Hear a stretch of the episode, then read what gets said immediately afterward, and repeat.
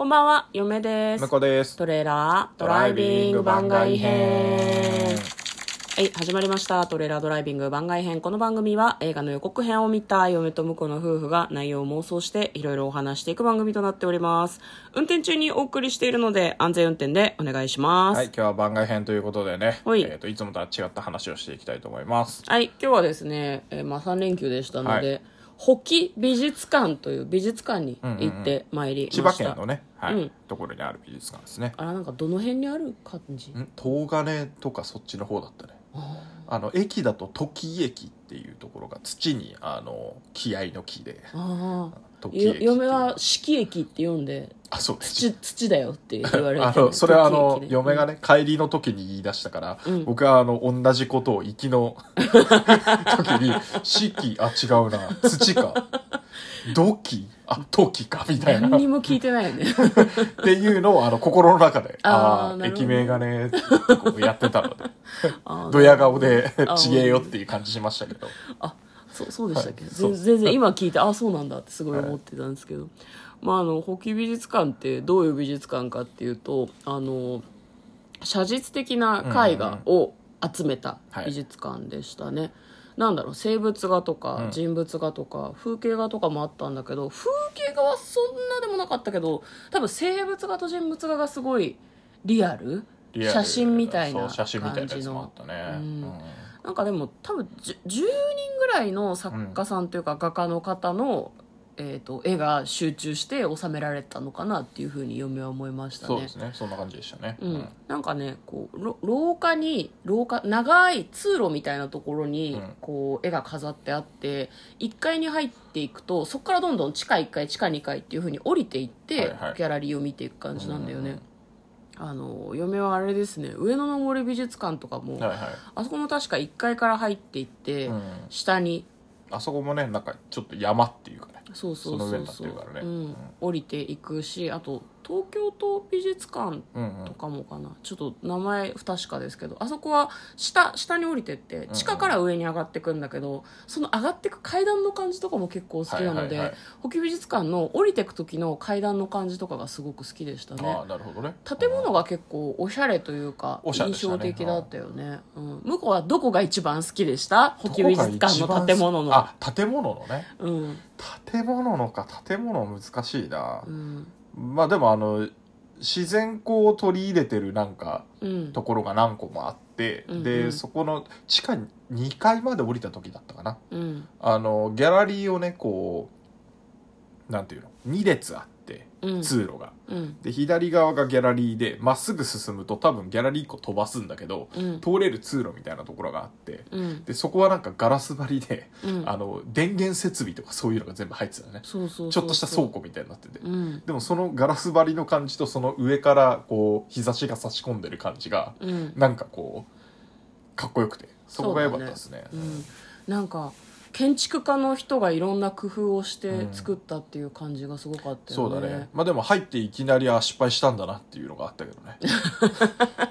いやなんかねあの、ん。そう自然光を取り入れますって言ってて、うん。こう下側がねガラス張りになってたんだよね、うん、そこからこうなんだろう中庭みたいなとこの自然が見えるっていうのが売りらしいんだけど、うん。全部カーテンで潰してあってそなんでかっていうとあの逆側に、えっと大きいな結構大きめの絵を逆側の壁はその自然光を取り入れるガラスがないから、うん。縦幅が取れるから大きめの絵を飾ってんだよね、うん。だけど大きめの絵飾ったことによって、うん。まあ、それのあのガラスとかにうん。反射しちゃって、うん。あの見づらいらしいので、うん。あのカーテンが閉めてあるっていうね。ね。もったいない。もったいない。それはもったいないようん。まあでもせっかくね高い壁があるからでかいやつ飾りたいっていうのはわかるしね。そうなんね。かといってこうガラスを完全に取っ払っちゃってる作品もあったけど、うん。取っちゃったら取っちゃったんでね。うん。なんかあのな何絵を保存するって意味だと良くないのかもしれないから。そうね、まあでも一部さなんていうの普通さ額縁の中に入れてあって、うん。額縁の表面にさなんていうのガラスみたいなはいはいはい。板があるけどさ、なんか確か絵画って何号サイズとか、うん。そういう大きさの号数があったと思うんだけど多分あのサイズのガラスを特注すると非常に高くなるんだろうなっていうのはちょっと勝手に考えてましたね。うん。だからなんかガラスないやつでかい絵になるほどガラスなかった。ガラスなかった。あれはね多分うん。高いんだと思うのガラスがわかんないけど、うん、嫁はね美術館のあの中で好きだったのはですね天井に穴がすごくたくさん開けてあって、ああライトとかね。そうそう、んち小さい穴なんだよね。直径1 5センチぐらいの穴がたくさん当て。てスポットスポットライトうんうん。みたいな、そうそこにたくさんライトがあってこう上を見るとねちょっとこう違うけどプラネタリウムみたいな感じがありましたね、ちょうど地下に降りてって一番下が地下うん二2階だったのかな、地下2階に降りる階段の上のところが一番ライトがたくさんついてて非常に綺麗でしたね。そうだね。しかもあのい地下1階から2階に降りる階段がこう何？階段の向こう側に大きい絵が飾ってあってうん。で下ってくとなんかすごい天井の高い空間になるみたいなね。感じがあって。だからその分ライトもすごく強めにうん。当てててめちゃくちゃビカビカして。て、そうなんだよね。ね。でまたその降りていった階段の後ろ側に回れて、階段の裏側に椅子が置いてあって、はいはいはいなんか階段の裏からもちょっと絵が見れたりとかして、ね。面白い作りの建物だなとすごく思いましたね。うんそうだね、うん。だあの階段もそうだったけどその逆側からこう途中で入り口の方に帰れるうん階段があったんだけど、そこもあの登っていくと隙間が空いてて向こう側が見えるそうそう作りになっててそれも良かったですね。うん、面白かったね。なんか嫁は中にいて殺人事件が起こりそうな建物だなって すごい思いましたね。なんかあのトリックを考えがいがあるみたいな。なんかこういろんなさあこんな作りになってるんだっていうのを工夫したら完全犯罪成立するんじゃないのってちょっと思ってたんだけど。しね なんで思わない？なんか探偵のみたいな。いや思わない。もうそういう美術館に行ってきたんですけど、そうね、うん。まあ、でもあの風景画とかもあって風景とかやっぱなんだろうなあの途中の解説に書いてあったけど、うん。写実主義の人たちがこう写真カメラの登場によってうん。結構写真技師みたいなのになってったみたいなのが書いてあって、うんうんうんうん。あ確かにそうだよなと思って、ね。それまではその自分たちがやりたいっていうのはもう僕らで言う写真のようにっていうか、うん。そこその場にあるそのまんまを絵で残したい切り取って残したいって思っててうん。それがあの頑張ってそれまではこう筆で描くしかなかったけどうん。写真が出てきたら、うん。これできるじゃんっていう。